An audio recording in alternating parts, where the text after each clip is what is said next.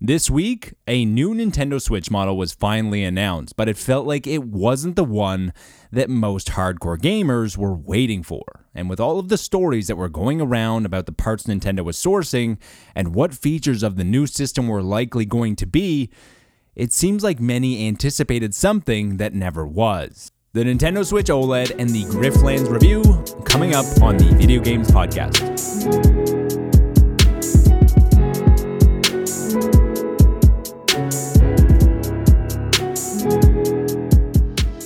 If you weren't aware that Griftlands was a roguelike, then you could easily assume that it was just another deck builder. But it becomes quickly apparent that there is something else going on under the surface with RPG elements and roguelike tendencies. You start out as Sal, the first of three characters, a bounty hunter who has returned home after 10 years to her old home of Havaria.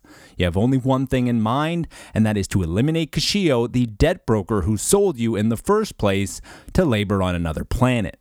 It's not that simple. You can't just get straight to work since you're new on Havaria. You need to make some friends and grease some wheels. You start out by going to see an old friend who can send you in the direction of people who need work done from a bounty hunter such as yourself.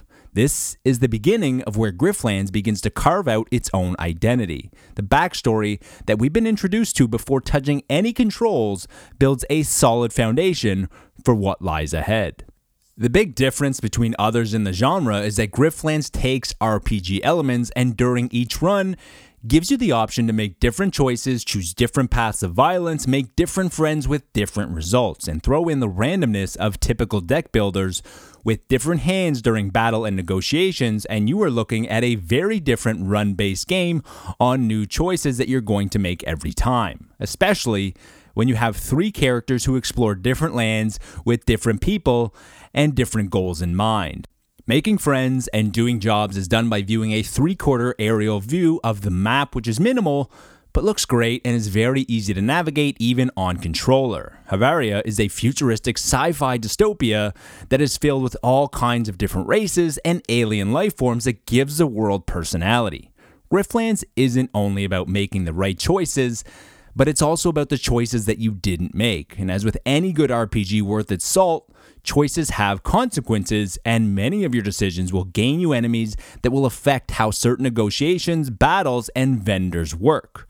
There is a lot of depth to the deck building aspects of the game, and this can be overwhelming at first if you're new to deck builders and even if you aren't. One of the great aspects of Griftlands is that you have two decks that you are building throughout the game one for negotiations and one for battle, as the game lets you decide for many events which path you want to take.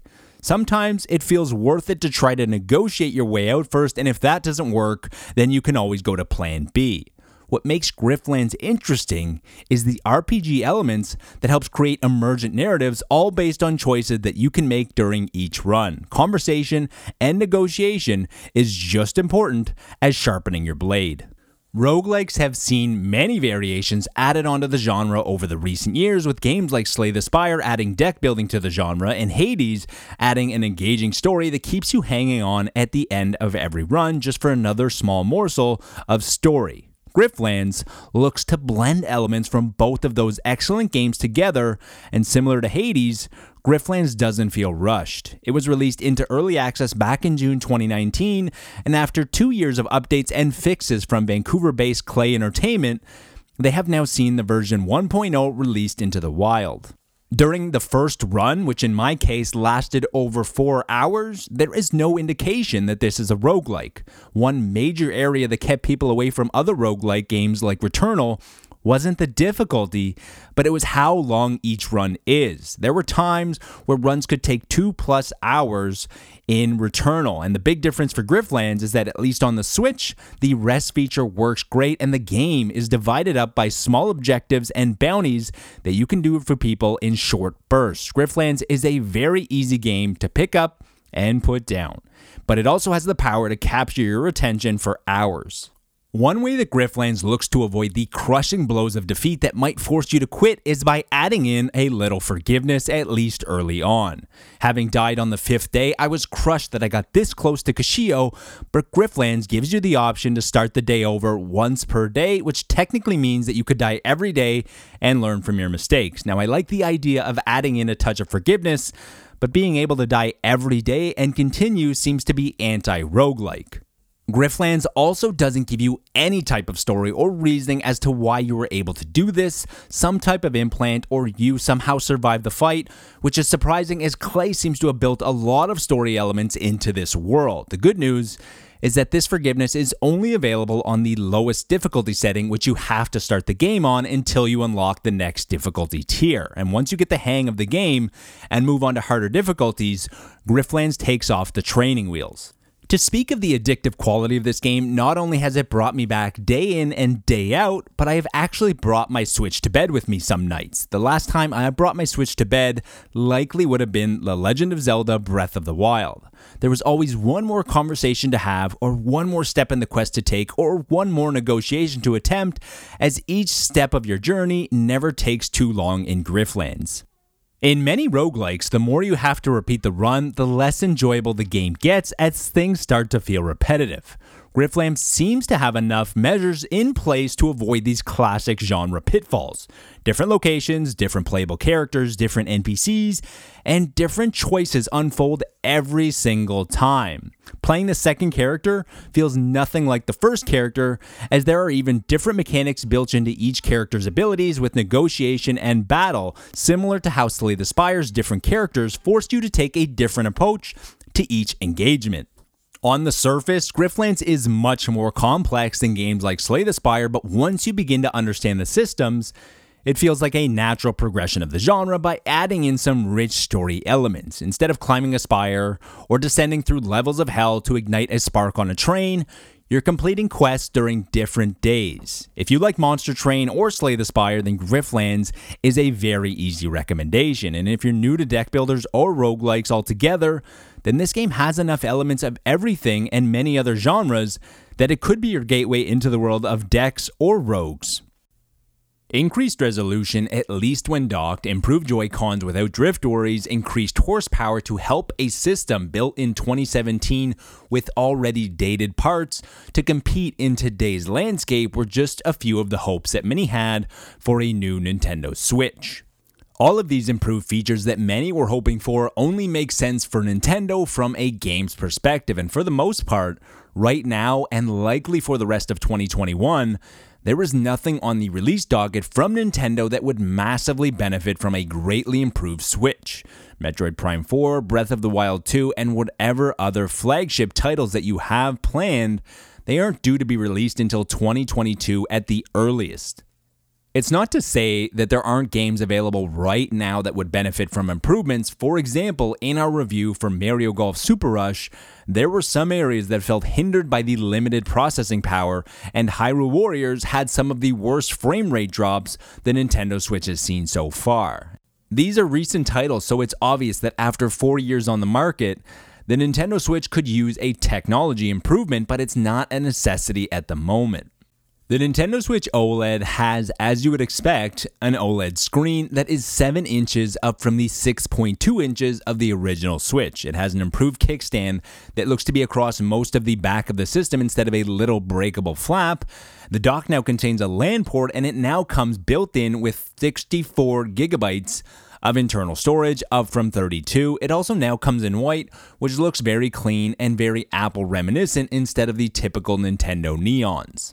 These are all improvements from the original, although mostly not the requested ones that many were hoping for. They are still a step in the right direction. The question remains is the Nintendo Switch OLED worth it? And I think there are two answers to this question. If you already own the Nintendo Switch, this doesn't seem to warrant enough reason to purchase, especially when you factor in the MSRP of 349 US and 449 Canadian, which puts it extremely close to the cost of a new PlayStation 5 or an Xbox Series X and is even higher than the cost of an Xbox Series S, which does have some competitive specs compared to those higher end systems and does get you access to Xbox Game Pass, which is a phenomenal deal. There are many quality of life upgrades compared to the original, but not enough that it makes sense to purchase a new one for most people.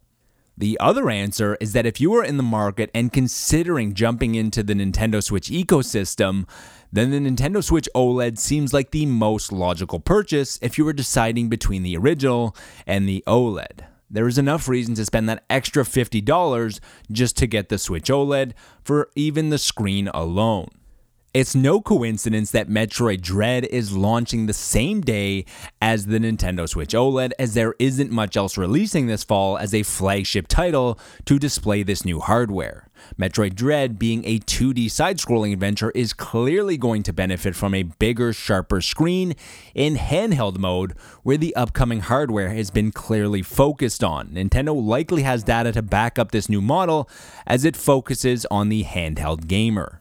Personally, I was expecting to be ready to purchase the Nintendo Switch Pro when it got announced, but fortunately, this isn't the Pro upgrade that I was expecting, which is good news that I won't feel compelled to purchase a new system this holiday. My Switch use is primarily in docked mode, which means that the only reasons for someone like me to purchase this system would be for a white dock aesthetic. I still fully expect most of the reporting of the 4K output and improved processing to be available in the next iteration, which wouldn't be surprising to see it launch alongside something like Breath of the Wild 2 or Metroid Prime 4.